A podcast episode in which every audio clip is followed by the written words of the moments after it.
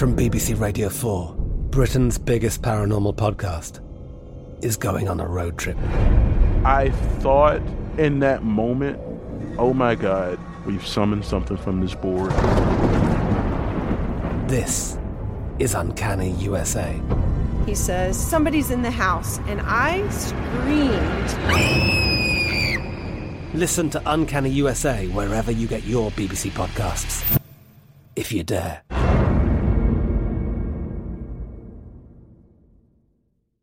Enjoy all your favorite sports like never before at BetMGM. Signing up and playing is so easy. Simply sign up using code Buckeye and receive up to $1,500 back in bonus bets if you don't win your first bet. When you register with BetMGM, you can get instant access to a variety of parlay selection features, live betting options, and the best daily promotions in the business. And with BetMGM at your fingertips, every play and every game matter more than ever. Place your moneyline, prop, and parlay bets with the king of sportsbooks today. Sign up using code Buckeye and receive up to $1,500 back in bonus bets if you don't win your first bet. That's right, up to $1,500. Again, sign up using code Buckeye and receive up to $1,500 back in bonus bets if you don't win your first bet. BetMGM and GameSense remind you to play responsibly. 21 plus and present in Ohio, subject to eligibility requirements. Rewards are non-withdrawable bonus bets that expire in seven days. Gambling problem? Call 1-800-GAMBLER in partnership with MGM Northfield Park. That's 1-800-GAMBLER.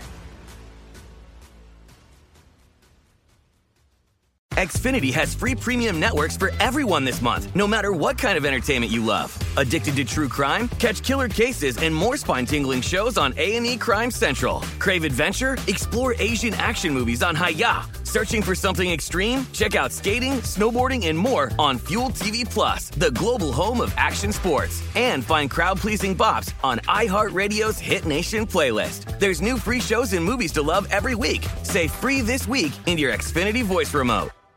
Now, here's a highlight from Coast to Coast AM on iHeartRadio. And welcome back to Coast to Coast. George Noory with you. Ken Gerhard back with us. Ken is widely recognized cryptozoologist, author, lecturer who frequents appears on television, has traveled the world searching for evidence of mysterious creatures, including Bigfoot, the Loch Ness Monster, the Chupacabra, Mothman. In addition, Ken has written a number of books on the subject of unknown animals, and his research has been featured on numerous TV shows as well. Several of his books include The Essential Guide to Bigfoot, uh, Encounters with Flying Humanoids, Mothman, Man-Birds, Gargoyles, and other winged creatures and beasts as well. His website linked up at coasttocoastam.com. Ken, what a bizarre story about that fisherman, huh? Good evening, George. Always an honor to speak with you, my friend. Good to have you Yep. with us. Yeah, that is a weird story. Yeah, I just caught caught wind of that uh, in the last couple of days myself. Now you you came across a strange one too about a Bigfoot skull being dug up or something. What happened? Yeah, this is uh, pretty pretty big news in the uh, Bigfoot world. Uh, just a few days ago, actually last week, a uh, wildlife researcher and YouTube YouTuber named uh, Coyote Peterson posted a video of what appeared to be a large hominid skull, a great ape skull that he was digging up out of the mud in uh, British Columbia, Canada, which of course is a has a long history and tradition of the so-called Sasquatch. That's right. Uh, so this created a lot of buzz. Um, you know, looking at the video, George, uh, you know, most Bigfoot researchers with just a basic understanding of physical anthropology will recognize that it is clearly a gorilla type skull. Uh, it displayed a lot of prognathism, that is, the jaw was kind of pushed forward. And in thousands of Bigfoot and Sasquatch accounts, um, almost uh, across the board, we always hear descriptions of a relatively flat profile or face. So this thing didn't really look like a Bigfoot or a Sasquatch at first, but um, uh, it turns out that it, it, it seems as though that this particular skull is either a gorilla skull replica that was planted there, perhaps by this gentleman or someone else, uh, and you know less likely that it is actually a gorilla skull that just randomly ended up in the mud up there in British Columbia, Canada. But uh, uh, unfortunately, not a Bigfoot or Sasquatch skull. Although maybe this is a precursor to uh, to a future event, and, and how we will discover definitive evidence that Bigfoot exists. Why hasn't science, Ken, done a more thorough job investigating and searching for Bigfoot? I mean, it's left it up to the good cryptozoologists like you to go hunting, but why haven't they done something concerted as a major effort?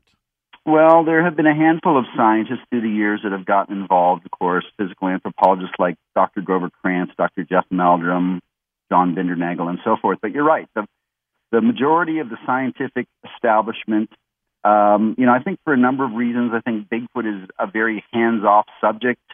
Uh, it's very controversial.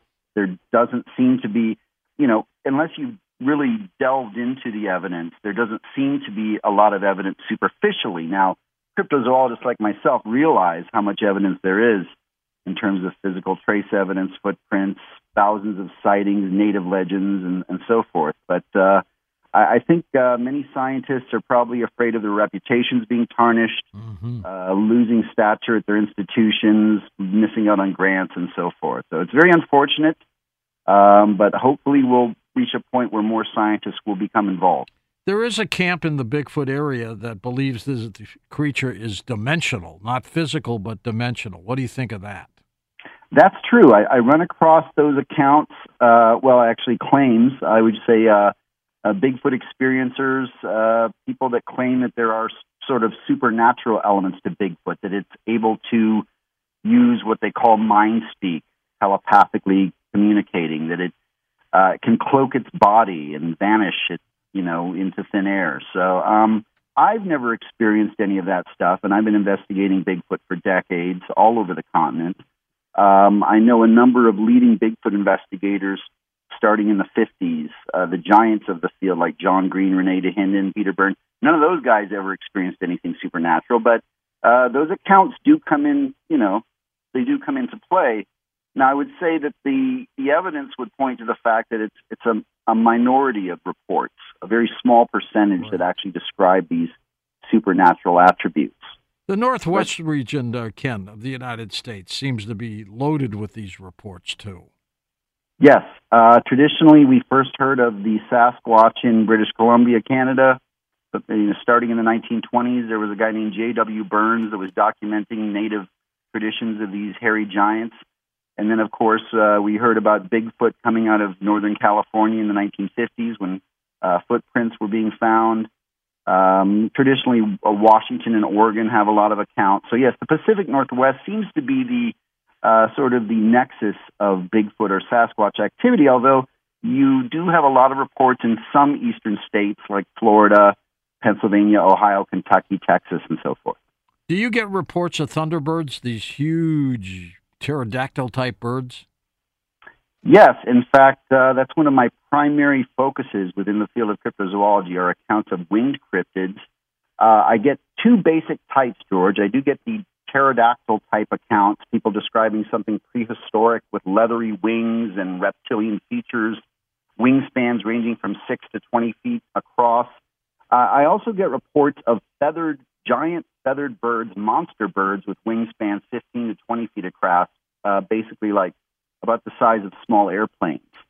So we do get both types of accounts. Both are labeled thunderbirds, uh, uh, uh, although um, the pterodactyl types, of course, would not be birds at all, but flying reptiles if, if those exist. Um, but yes, uh, there are a number of those accounts.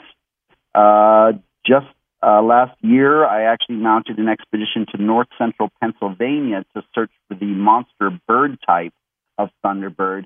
Uh, that region in the Black Forest up there seems to have a long history of accounts of these monster birds dating back to the 1920s and even the 19th century. And they're bigger than the condors, aren't they?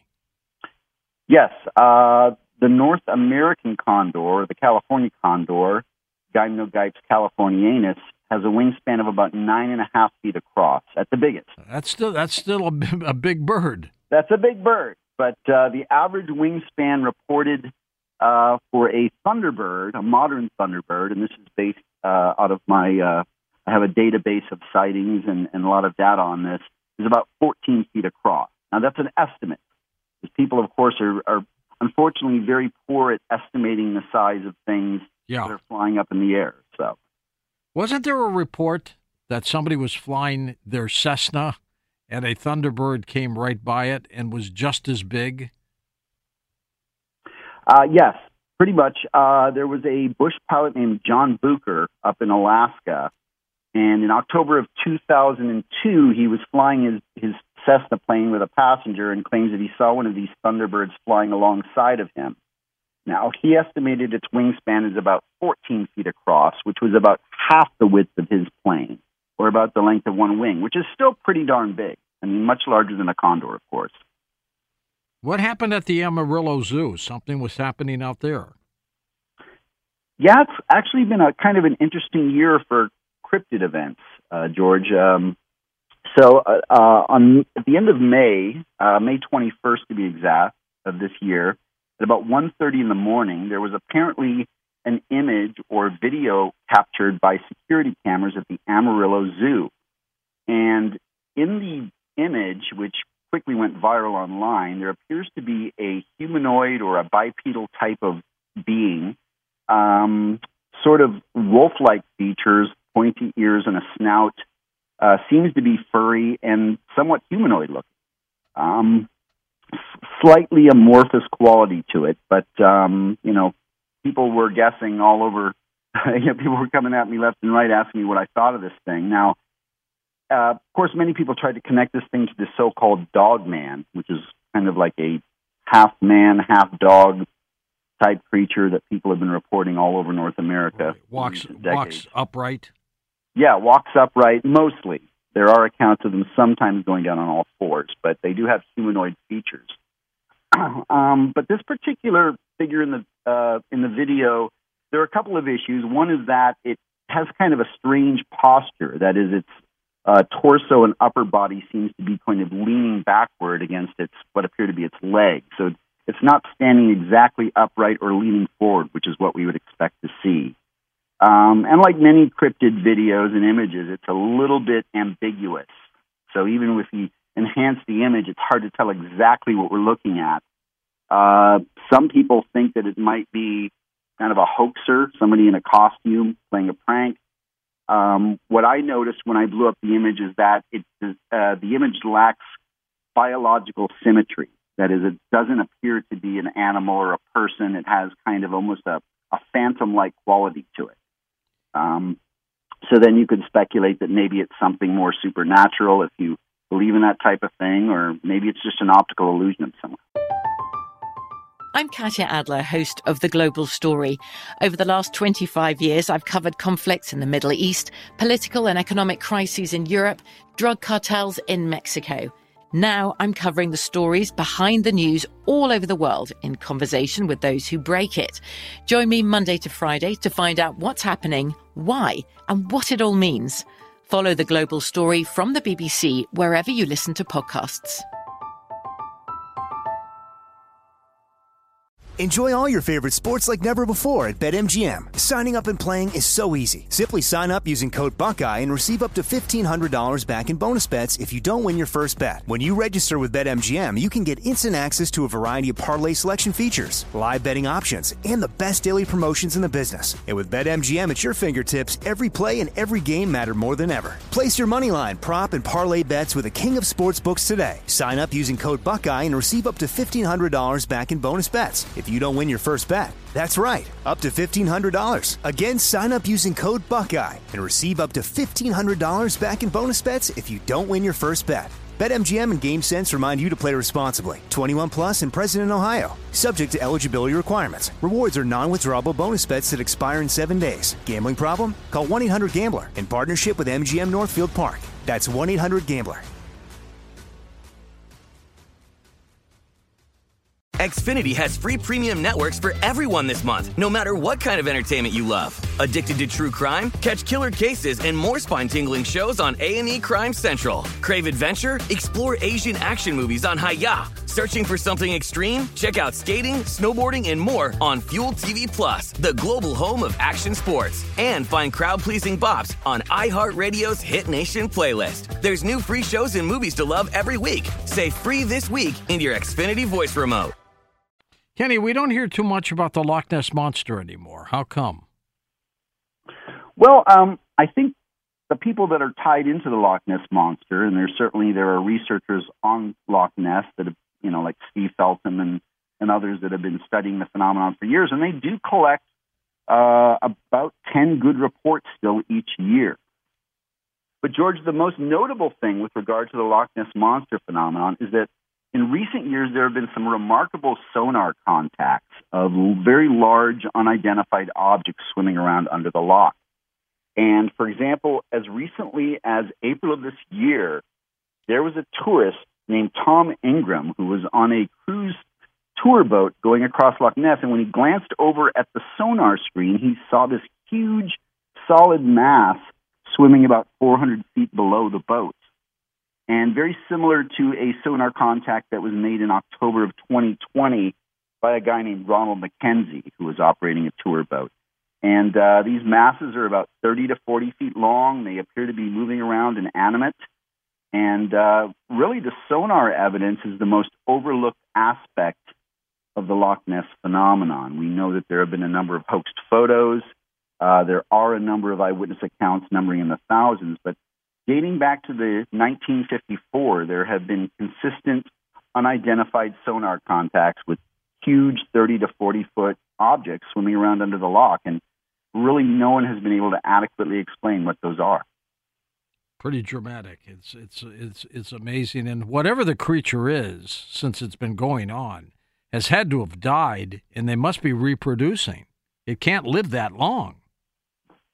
Yeah, no, that's a great point. Um, if we assume that it's an unknown species, then there would have to be a viable breeding population in the loch. Now, what what that would consist of, you know, it'd be pure speculation, George, but it's been estimated that you would have to have at least maybe a dozen individuals to avoid any type of genetic bottlenecks, you know, where, where a species could go extinct. So um, it sounds hard to believe, but when you figure how much water is in Loch Ness. I think it's like 263 billion cubic feet of water. I mean, the, the loch is like 800 feet deep. Uh, I mean, it's yeah. There, there could conceivably be a, a group or a family of these creatures down there. Tell us about the Minnesota Iceman. The Minnesota Iceman is one of those weird subplots in the field of Bigfoot. Now, way back in 1969, two cryptozoologists announced that they had examined the dead body of some ape like humanoid creature that was frozen in a block of ice and strangely had been shown around at different carnivals and sideshows in the Midwest and elsewhere. And uh, this created quite a stir in the media, of course. Uh, the Smithsonian Institute became involved for a short time. The FBI almost became involved. And then the owner of this particular exhibit, a guy named Frank Hansen, uh, apparently got nervous and disappeared for a while. And when he resurfaced, he claimed that he had hidden this creature, uh, and now he had this model or replica that he was going to tour around with instead, and you know, basically represented it. So a lot of conspiracy folks in the Bigfoot field think that there there was a Bigfoot body, a dead Bigfoot that this guy had in this block of ice, and that basically he, uh, you know, he disappeared with it when he felt like he might get in, into some kind of legal jeopardy. So that that's kind of the story. Hmm. And uh, in recent years, the latex Minnesota Iceman, we know for sure it's latex. We've several of us have examined it. Has turned up at the Museum of the Weird in Austin and it's on display to this day. But there's still many people who think that there was an actual flesh and blood version that this model was based on, uh, because these two cryptozoologists studied this thing and now, granted, it was frozen in ice. They they, they weren't granted the uh, the courtesy of having it thawed out, but they examined this thing for like two or three days, and they were convinced that it was real. Could they see it pretty well, even though it was in ice? Well, the ice was somewhat opaque in places, and uh, they were challenged as far as it was being kept in kind of a small tractor trailer. So they did their very best job to.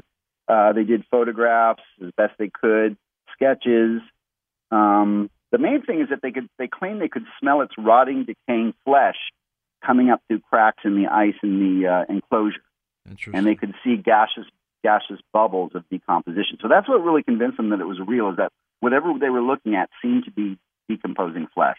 Wasn't there a case a couple of years ago, Ken, where some people claimed they had a carcass of Bigfoot, but it was really a, a costume that they stuffed with deer guts? Yeah. You remember exactly. that? Yep, that was like in 2008 or nine, I believe, and some some guys in Georgia. Uh, they and this was actually based on the Minnesota Iceman in, in kind of a funny kind yeah. of way. It was a hoax. They almost got away with it. they almost did. They made a big media announcement, and uh, uh, uh, allegedly they sold this thing to a guy for ten thousand dollars. And uh, yeah, it was a a pretty big deal at the time, but it was exposed as a hoax. I booted a guy off the show. I won't mention his name, who was charging for people to look at Bigfoot that he claimed he had captured. And he said, you know, for a couple bucks, folks, you get to turn on the TV and go see it. And uh, and of Wow. course, there was. I, I wonder who that might be. Yeah, you know who it was, yeah, I probably do. but the. I mean, are there a lot of hoaxsters out there? Oh yeah, yeah. Uh, hoaxing has been a big part of the Bigfoot field and also cryptozoology in general. I mentioned many photos of the Loch Ness monster were hoaxed. The famous surgeon's photo that everyone knows of, the Loch Ness monster, the head and neck photo, is most likely a hoax. Uh, there have been a lot of hoaxed Bigfoot prints and and uh, films and things as well. So, um, you know, it's hard to figure out exactly why that happens, George. I'm thinking that a lot of it might be uh, sort of based in economics. It seems like Bigfoot is, you know, big money, and uh, so is Loch Ness and some some of these other cryptids as well. Uh, you know, and of course, some people just like attention or like stirring the pot, I guess. So, but uh, in that is in in is Star right. Wars, Chewbacca. I think he Yeah. was modeled after a Bigfoot, wasn't he? Um, that is a rumor that's been circulating for years that George Lucas may have modeled Chewbacca on a Bigfoot. Now, here's a funny story about that. They filmed the third film, Return of the Jedi. Part of it was filmed in Northern California. And um, when Chewbacca was on set and walking around, they actually put an orange vest on the actor. I can't remember his name, uh, Mayhew, I think, So, Peter Mayhew. so somebody wouldn't shoot him, huh? So somebody would not shoot him thinking he was a Bigfoot walking around. So there's definitely a Chewbacca Bigfoot connection in that respect. Listen to more Coast to Coast AM every weeknight at 1 a.m. Eastern and go to coasttocoastam.com for more. From BBC Radio 4, Britain's biggest paranormal podcast is going on a road trip. I thought in that moment, oh my God, we've summoned something from this board. This is Uncanny USA. He says, Somebody's in the house. And I screamed. Listen to Uncanny USA wherever you get your BBC podcasts, if you dare.